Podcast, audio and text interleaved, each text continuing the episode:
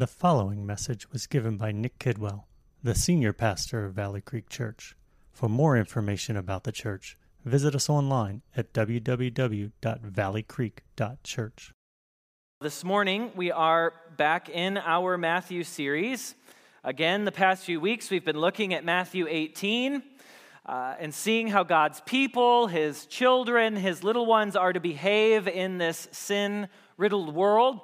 We were reminded of our need to humbly submit ourselves to God, our need to pursue holiness together, and we were shown of what to do if someone among us sins against us or begins to stray or falls into serious sin. Well, our passage this morning continues this same discussion of sin in our community and, and how to handle it, but now the Lord specifically instructs us on what the posture of our hearts as individuals should be toward one another as we sin against each other, which will inevitably happen. Jesus, in our passage, will be posed a question which basically asks How many times do we need to forgive a brother or sister before they are beyond forgiveness? And the Lord's answer to that question is nothing short of revolutionary. So please turn with me, if you would, to Matthew 18. We will be reading verses 21 to 35, finishing out the chapter, which has just been a good one. They're all good. Like Leah said, they're all good, but it's been sweet being in, in 18. So let me pray for us as we get into God's word. Father, we do just ask that your word would be esteemed among us, that it would do its work in our hearts, that you would be glorified. And Father, I ask that you would make us a gracious and forgiving people, a humble people who reflect, reflect the heart that you have towards us. Be with us now in the reading, hearing, and preaching and proclaiming of your word. We pray this in the name of your Son, Jesus. Amen. Matthew 18, 21. Then Peter came up and said to him, Lord, how often will my brother sin against me and I forgive him. As many as seven times? Jesus said to him, I do not say to you seven times, but 77 times. Therefore, the kingdom of heaven may be compared to a king who wished to settle accounts with his servants.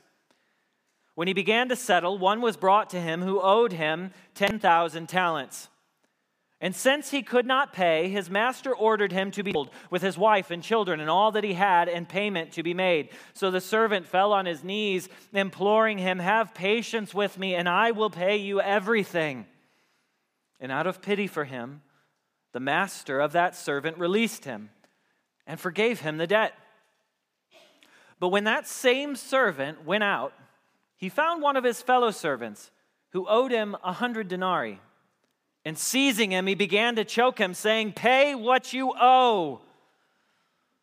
So his fellow servant fell down and pleaded with him, Have patience with me, and I will pay you. He refused and went and put him in prison until he should pay the debt. When his fellow servants saw what had taken place, they were greatly distressed. And they went and reported to their master all that had taken place. Then his master summoned him and said to him, You wicked servant, I forgave you all that debt because you pleaded with me. And should not you have had mercy on your fellow servant as I had mercy on you? And in his anger, his master delivered him to the jailers until he should pay all his debt. So also, my heavenly Father will do to every one of you if you do not forgive your brother from your heart. This is the word of the Lord. This is a radical call that the Lord places on us in this passage. You wouldn't think a message on forgiveness would be a controversial one, but it can be. It can be one that makes us very uncomfortable, especially when we have to start putting the principles into practice. Recently, a group of folks from the church went to see a play based on The Hiding Place, which is the story of Corrie ten Boom and her family uh, who helped to hide Jews during World War II. If you're unfamiliar with the story, Corrie ten Boom and her family, that was her father and her sister, her mother, had passed from a health issue. They were Christians and they felt called by the Lord to help protect the Jewish people from the atrocities of the Nazi government.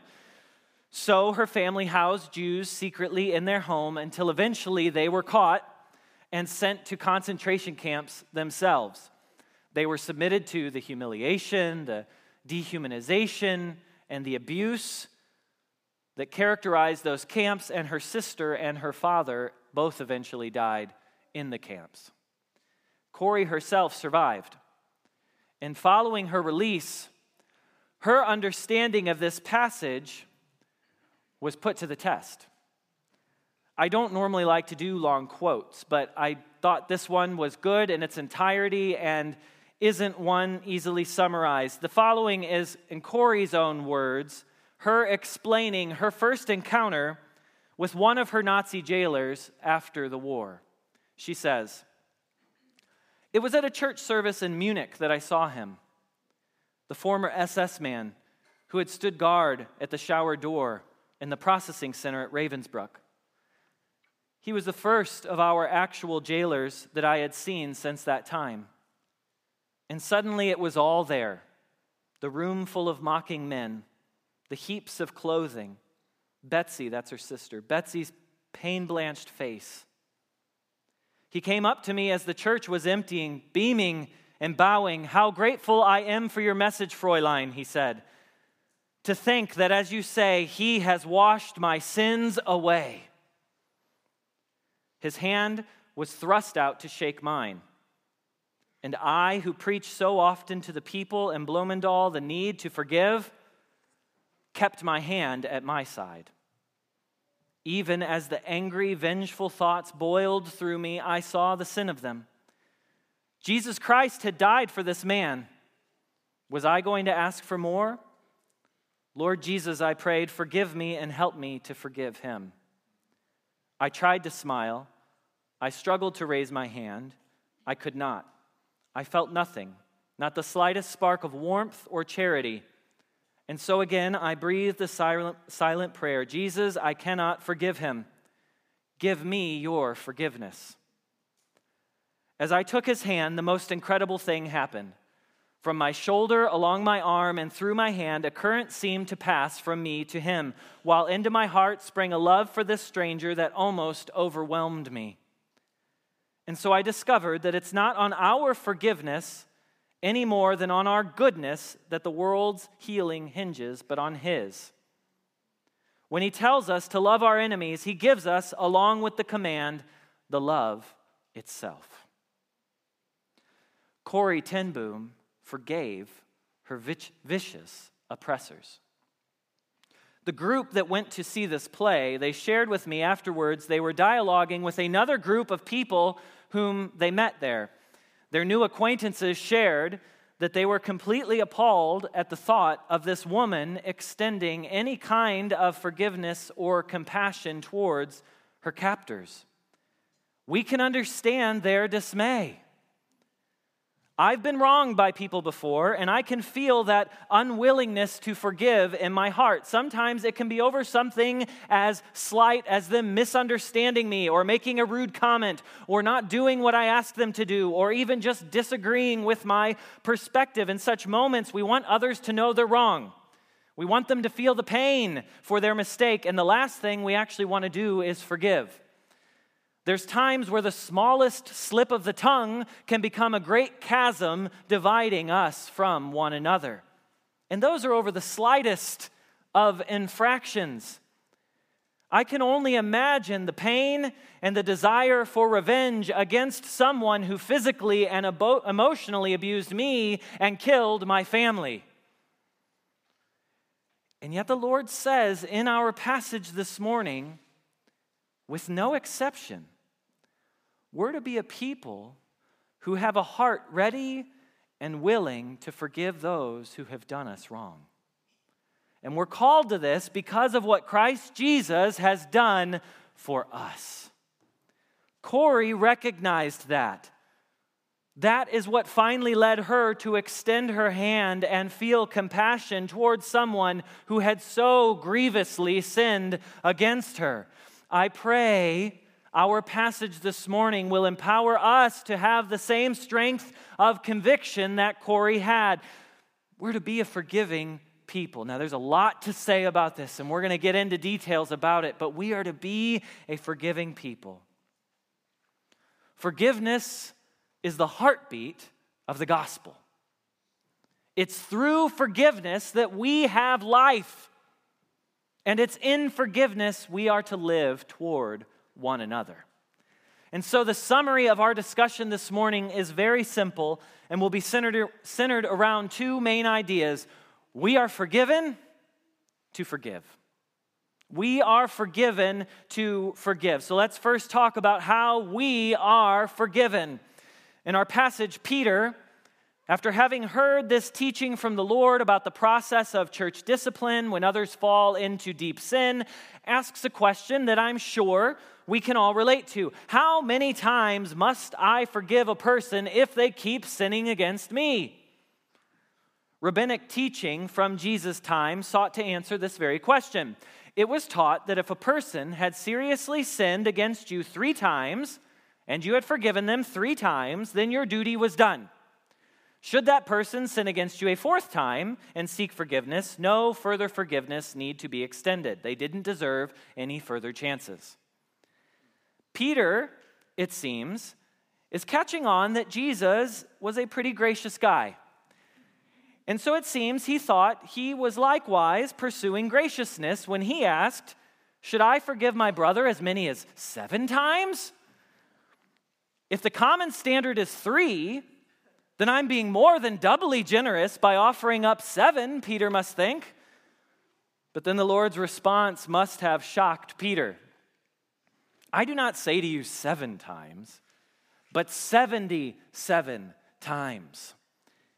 Now, we must not think this was an actual numeric limit that Jesus was placing on this, but rather a hyperbolic number indicating infinite forgiveness, with a very interesting Old Testament illusion behind it. In chapter 4 of Genesis, after Cain kills his brother Abel, one of Cain's descendants, a man named Lamech, is introduced. And the picture painted of Lamech is not a positive one. And the predominant trait we learn about him is that he revels in vengefulness. He says, I have killed a man for wounding me a young man for striking me. If Cain's revenge is sevenfold, then Lamech's is 77 fold. Lamech finds great delight in seeking vengeance towards those who have done him wrong. So much so that he says, My vengeance will be had to the 77th multiplier. Once again, it's not a limit, but a statement that there would be, in fact, no limit to the revenge he would seek on someone who had wronged him. It's no coincidence then that the Lord uses this same language 77 times here. Peter, you know how much Lamech was consumed with vengefulness? You know how he said that he would seek revenge to the 77th time? How he would avenge no matter what? I say to you, you must turn that on its head. Where he was controlled by revenge, you must be controlled by a spirit to forgive. And not just forgive some things, but as he sought revenge against any wrongs done to him, you must grant forgiveness for any wrongs done to you. It's a very high order. And likely, many are sitting here and thinking, we must forgive anything? What about this? Or what about that? Or what if they sin again and again? Or, or what if it's reasonable to have these thoughts? And again, there are things we will discuss in a minute about the practical implications of this. But again, the message here cannot be more clear. We must always be willing to forgive.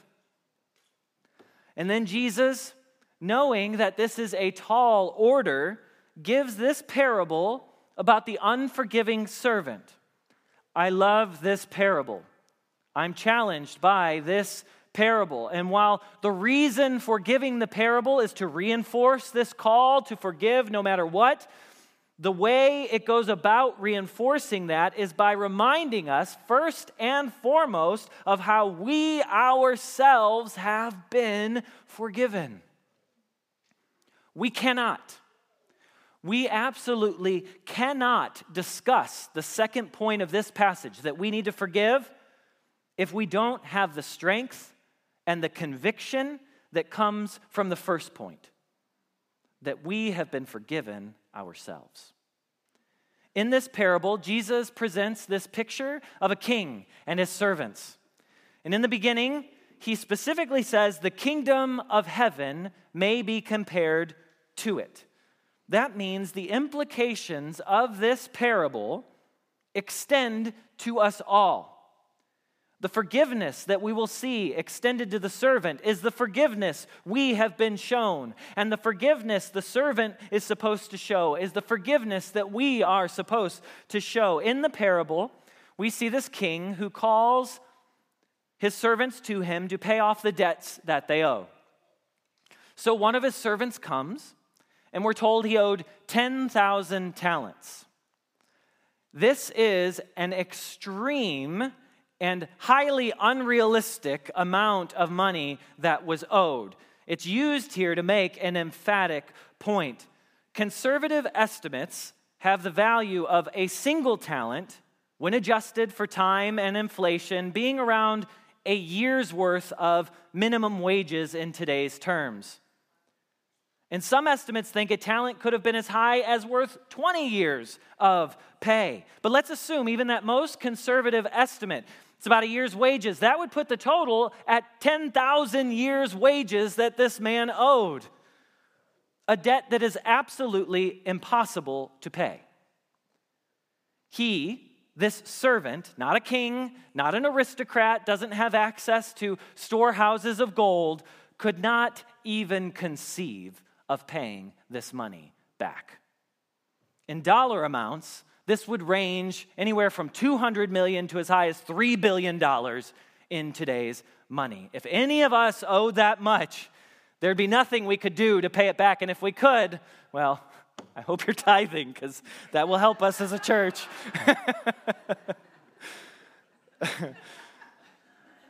and so the master says, Because you owe me such a great debt, I will order you and your wife and your children to be sold. Back in this time, debt slavery was a common thing. If you could not pay back debts, you would do so through servitude. And so the king says, This is what I will do. But we know even that wouldn't come close to paying 10,000 talents worth of money that was owed. So it's not like this is still even sufficient for what was owed. And so this servant, in an act of desperation, speaks delusionally and says, Be patient with me and I will pay you everything. It's an absurd statement.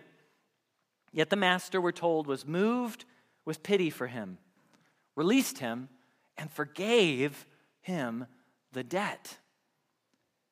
Now remember what Jesus said. Therefore, the kingdom of heaven may be compared to a king who wished to settle accounts with his servants. There's a picture of forgiveness in this passage that we are supposed to see as it relates to our own situation. We are all like this man. Standing before a great king and judge, and we owe a debt that we could never possibly repay. We spoke several weeks ago about sin, the nature of it. We talked about how sinning against an eternally holy God incurs an eternal debt that's due. We are not eternally holy ourselves, and thus we cannot possibly, even with the most time afforded to us in the world, make up for the wrongs that we have done in rebelling against God. This man could not pay back the debt. And this man was out of his mind, even thinking that he could possibly do so. We cannot possibly pay back the debt. The scriptures tell us that the wages of sin is death. The Lord's Prayer reminds us that we need to, we need to be forgiven of our debts as we forgive our debtors. This monetary language is used by the Lord to help us to see. We can think tangibly about what it's like to have a debt. It's used to help us understand that payback is due for all the wrong that we have done. The payback, of course, is not money. Our money is nothing to God, it means absolutely nothing. But the payback is just, it's, it's punishment for the wrongs done, it's justice being executed. And even then, even in eternity, separated from God, we again could never come close to paying back what we owe him, which is why it is an eternity. All of us are bound in slavery to sin and death. From the first moment sin entered the world, every human who's walked this earth has been given over to it and has rejected God. That alone is enough to incur that debt and to separate us from him. But then on top of that, every careless word, every lack of love, for others or for God. Every moment of hate, every lustful thought, every greedy intention, every single step we take that is less than the perfect righteousness that God requires continues to rack up further debt against us. Debt on top of debt, on top of debt, on top of debt. Just imagine that pressure you feel when a car payment is due or a large medical bill hits or a job loss leaves you wondering how you're going to make ends meet. It can feel like compounding things piling on top. Take those feelings, multiply them by a billion. That's our situation before the Lord a feeling of helplessness. How am I going to do this? No amount of good works can ever possibly come close to us repaying Him. Our situation is bleak. The situation of this servant was bleak. But, and this is also how the kingdom of heaven is like this parable. Not only do we owe a debt we could never repay, we come before a king who has pity on us and has made a way for our debts to be erased. We use the word gospel a lot. What gospel really means is good news. When Jesus Christ came to the earth, he brought the good news, the gospel of the kingdom of God. Yet, if we all owe this great debt to this king who's over us, how could the king and his kingdom coming be good news for us? It was good news because in bringing the kingdom, he also brought the solution for our plight. Payment had to be made. There's a reason creditors don't just forgive all debts, and it's not just because they're greedy. To just forgive all debt would be akin to stealing. Money was loaned with an expectation of return, and so money must come back.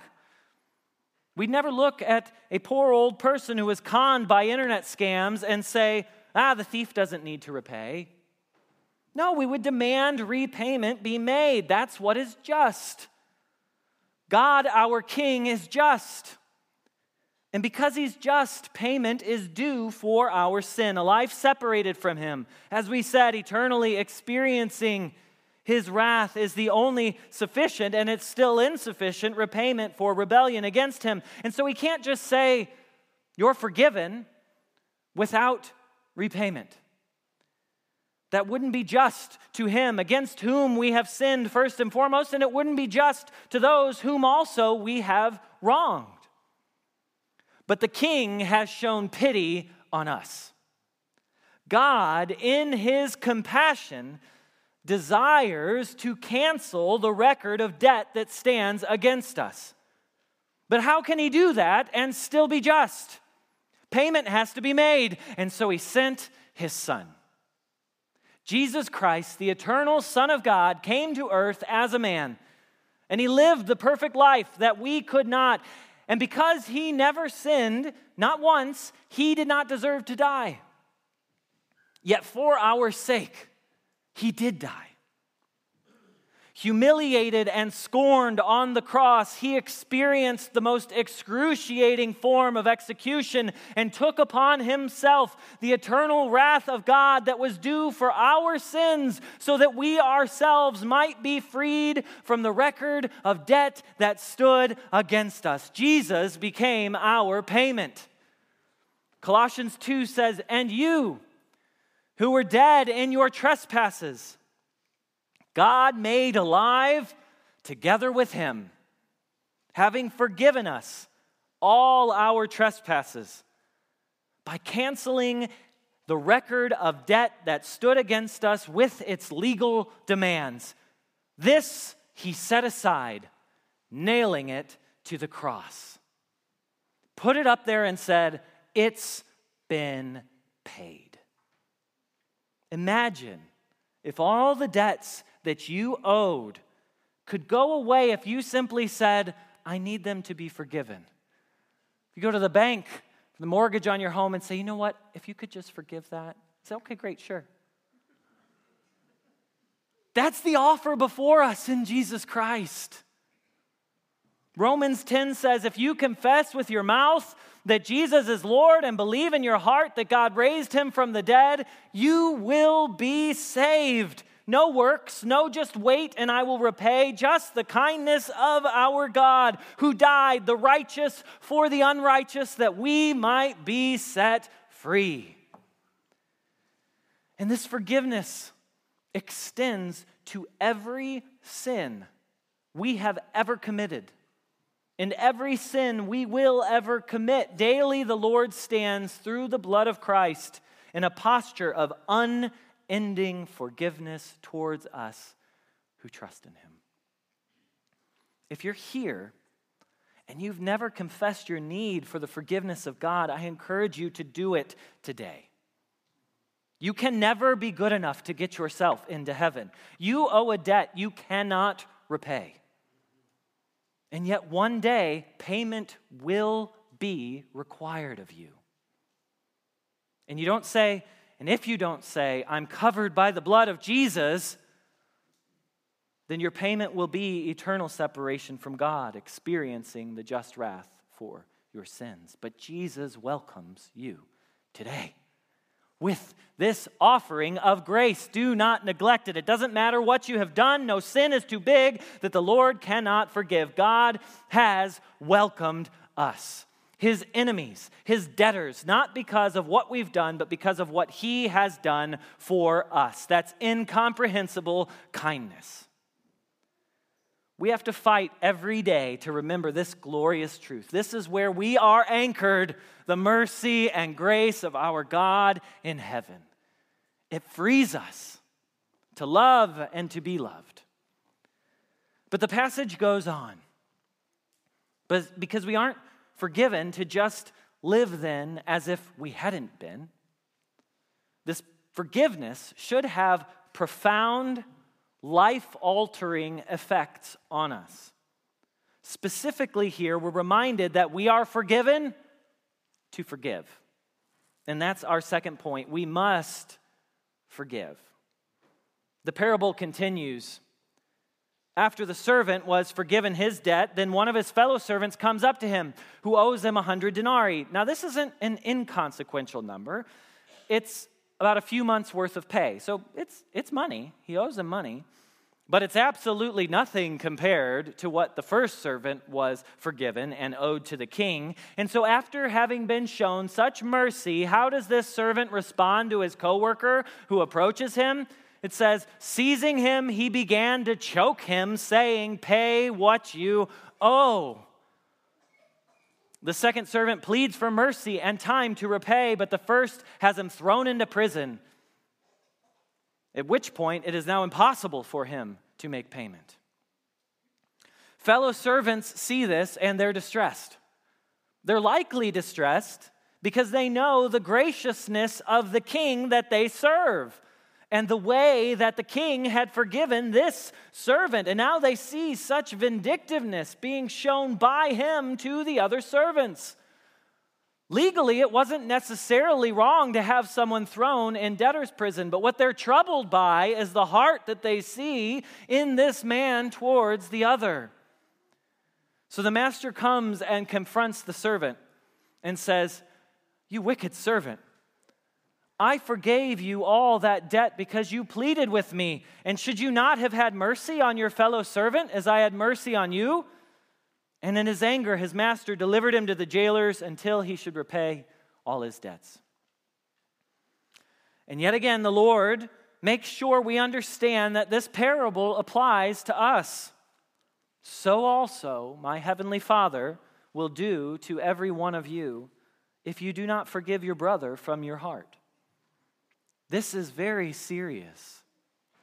We previously read a similar warning in Matthew chapter 6. For if you forgive others their trespasses, your heavenly Father will also forgive you. But if you do not forgive others their trespasses, neither will your Father forgive your trespasses. Now, neither of these warnings, we have to be careful, neither of them mean that our salvation is secured by our success or lack of it in forgiving other people. That's not what they're saying. No, this passage makes very clear the man was forgiven, not based off of his forgiveness towards others, but based off the kindness of the king. Again, the only way our debt is paid is through the blood of Jesus Christ. But what these verses do mean is that if we have understood the incalculable debt that has been forgiven us through Jesus Christ, then we must also be a people who forgive. We, of course, won't do this perfectly, but if our hearts show us to be cold, vindictive, unforgiving, and exacting of others as a disposition, then we surely have not understood and received the forgiveness that is available us through Jesus Christ. Ephesians 4 says, Be kind to one another, tender hearted, forgiving one another as God in Christ forgave you. It doesn't say you must forgive to be saved, but it does say, as you have been forgiven, so you must also forgive. We love because he first loved us. And if we need help living in this, we need only to look to the cross of Christ. That is what Corrie ten Boom did. When we look at the cross, we remember that we have wronged Jesus more than we will wrong or be wronged by any other human being on this earth. And yet, Jesus still forgave us. As Jesus hung there on the cross, looking out at many of his disciples who betrayed him, at a world that he had created and came to save, standing there mocking him, he didn't shout curses. He didn't seethe with anger. He didn't give the cold shoulder. No, he looked out and he said, Father, forgive them. They know not what they do. It's compassion. When we look at the cross, we remember also God's perfect justice. We know that we can forgive because all wrongs will be addressed. Vengeance is mine, I will repay, says the Lord. Every single wrong, every single wrong that has been done on this earth will either be paid for in eternity by the one who did it, or it has been paid for by the blood of Christ on the cross if that wrongdoer seeks forgiveness and covering. This frees us up to forbear and to set aside our bloodlust towards one another. Justice will be done in the end. We can rest in the perfect justice of God through Christ Jesus. When we look at the cross, what we see is a Savior with a heart of compassion and forgiveness in even the most vile of situations, who is surely bringing justice, but invites us to extend His mercy at present. How often so many of us live like the second servant? Pay me what you owe me, withholding forgiveness from those who ask carrying around bitterness like a dear old blanket, keeping a record of wrongs, setting the bar of forgiveness at three times or less. How many friendships and marriages and families and churches have been torn apart by an unwillingness to seek forgiveness and an unwillingness to forgive and grant mercy when it is requested? It's destructive. How many of our problems would be solved if we simply sought forgiveness from one another and forgave? practicing repentance and forgiveness is one of the clearest pictures we have to offer the world of what Jesus Christ has done for us. We must forgive, it's a non negotiable. If there's someone in your life where you say, I could never forgive them, you need to seek the Lord's help.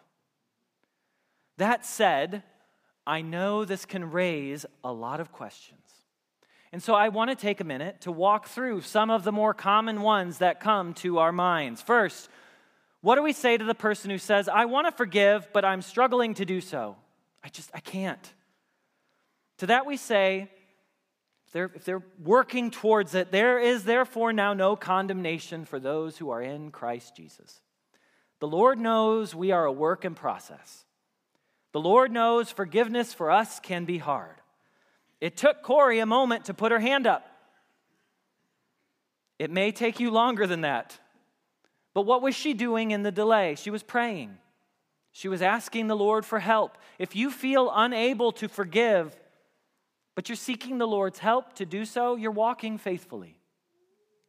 However, if you say, I could never and will never forgive that person no matter what, as a resolved stance, then you are in a danger zone, forgetting what has been forgiven you and limiting the Lord's grace on that person's life. Another person might ask, How and must I forgive the offender if the offender does not ask for forgiveness? Do I have to forgive if they don't if they haven't asked or acknowledged that they've done something wrong? It's a valid question. And yes, for a person to receive full forgiveness, they indeed must ask for it and repent of their sins. However, we must not let a person's unwillingness to recognize their wrongdoing be a secret way of us harboring resentment or bitterness toward them. The Lord says that He does not delight in the death of the wicked and he wishes that none should perish. We know that the Lord does rejoice at justice, and so evil and evildoers being punished, in one sense, is a joy to him. He, he, is glad to see justice done, but in another sense, the Lord is grieved by it. He does not wish that person to be in the state that they are in. We too must share this heart.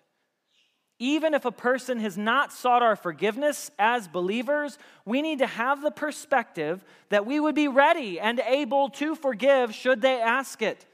And we should desire that they would repent and that their sin would be covered by the blood of the cross. That's what our heart disposition is supposed to be towards us. We're told to pray for our enemies.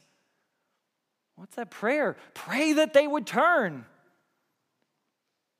We simply can't have a heart that wishes evil on others, no matter how evil they have been towards us.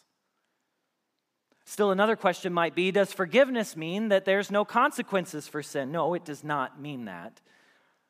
The Lord Himself disciplines. We just saw the process of church discipline. So, forgiveness doesn't mean that we allow sin to run rampant. Forgiveness does not mean that we don't seek justice in situations, particularly on behalf of others who have been wronged. If one of you steals money from another, as a church, we would call that person to repent and forgive them if they did, but we would also tell them to give the money back. If someone murdered another among us, hope that doesn't happen, we would seek for that person to repent and as believers, be ready to forgive, but we would also ensure that they face the proper penalties of the land for what has been done. Again, we're talking mostly about what our heart disposition is. Are we willing to forgive, or do we refuse to extend the same mercy towards others that we have been shown in Christ? Another question Does forgiveness mean that I have to trust this person again? Forgiveness and trust are two different things. A victim of abuse, for example, is called to forgive if forgiveness is asked for. Now, that is hard. That takes Holy Spirit power. That type of will can only, like Corrie ten Boom, come from being rooted in the fact that we ourselves have been forgiven of so much and that Jesus himself is willing to forgive any despite their sins should they come to him. But having a heart posture of grace does not mean trust is easily restored or that those injured are wrong to protect themselves. And we need to seek to care for and protect them as well. We live in a fallen world. Our ability to heal emotionally from serious sin can take a lifetime. And we cannot be sure while we're on this sinful earth that a brother or sister wouldn't hurt us in the same way again. So it may be appropriate at times to have grace in your heart but refrain from interaction or put safeguards in place. The Lord calls us to forgive, but He doesn't call us and force us to knowingly throw ourselves into situations where we'll be repeatedly wronged. If a brother or sister borrows money from you and repeatedly fails to pay you back, you ought to forgive them, call them to recognize their sin and repent, but it doesn't mean you have to keep loaning them money again and again. In fact, it may be best for them that you don't. While on this earth, there may be pains and consequences that linger even up to the end from our sin. With that, though, I do want to add two things. First, the vast majority of the wrongs that are going to be done to us will not be so grievous that healing shouldn't be expected most of the ways we will be sinned against by each other and sin against each other should be able to be handled through confession and prayer and forgiveness and time, and we should be able to embrace comfortably one another again. Most of the things that we do to each other, we should be able to do this. Second, there will be a day in heaven where we will be able to completely embrace every brother or sister on this earth in fullness of joy. We want to have that perspective so that as much as we're able now, we pursue that. Again, it's hard, we won't get there perfectly, but there will be a day where we will all embrace one another with absolute unabandoned joy. Think of it Paul had believers put to death before he trusted in Christ. And yet, he wrote a large portion of the New Testament, and we lean on him. Those believers who died at his hand, I'm certain, embrace him joyfully now in the presence of the Lord. It's a supernatural thing that can bring that about. So often, as believers, we fail to remember what we've been forgiven of. And we fail to treat others like they've been forgiven or could be forgiven in Christ as well. We must operate with the mentality that Corrie ten Boom had as she stood in front of that Nazi soldier who had abused her, recognizing she's a vehicle to express the mercy and the grace of Christ to that man because she has been a receiver of that same mercy and grace. Now, not all of us may have the strength to confront as she did, but again, there's a heart work that we should all have that happens within us. We're called to be peacemakers. We're called to forgive. We're called not to keep a record of wrongs. We're called to forbear. We're called to at times overlook offense. And we're called to do all these things because this is what our Lord has done for us. And this is what our Lord can do through us by the power of His Holy Spirit. I encourage you, if, if there's a relationship in your life that's unreconciled, and you've not sought to bring reconciliation, pray that you might be able. If there's someone you know you harbor bitterness toward and feel unable or unwilling to forgive, even if they sought to be forgiven, I encourage you to pray and ask that the Lord might soften your heart. And on the flip side, if you've wronged others, confess and seek forgiveness. And for all of us. Let's dwell on the forgiveness that we have received in Christ Jesus. that we might be thankful, joyful people who are eager and ready to forgive others as well. We have the opportunity to show the world how Christ forgives. So let's stand as his witnesses and love as we have been loved. Pray with me. Father, I do ask that your healing power of forgiveness would come into our hearts. Lord, we thank you that we can even be with you because you are a God who forgives. Lord, as you hung on the cross and you looked out at a world who rejected you, a world made for you, yet spit in your face and nailed you to the cross, you looked out and you said, Forgive, they know not what they do. Your heart was that there would be repentance and turning. Help us, Lord. You know we are frail and we are weak. Help us to walk in wisdom, and to be forgiving. Lord, I ask that the forgiveness that you have given us would be so tangible within ourselves that we can't but forgive others when they do wrong against us. And I pray that as we go and as we forgive and as we extend mercy and we extend grace, that you would transform hearts and lives through that. That you would free us from the weight and the pain of bitterness and unforgiveness, and that you would open up other people's hearts to see and receive the forgiveness that is theirs in Christ Jesus. Let us be examples of the forgiveness that is available to all through Christ. Help us, Lord, we pray. We pray all of this in the name of your Son, Jesus, through the power of his great saving blood. Amen. You've been listening to a message by Nick Kidwell given at Valley Creek Church. For more information on the church and other messages, please visit us online at www.valleycreek.church.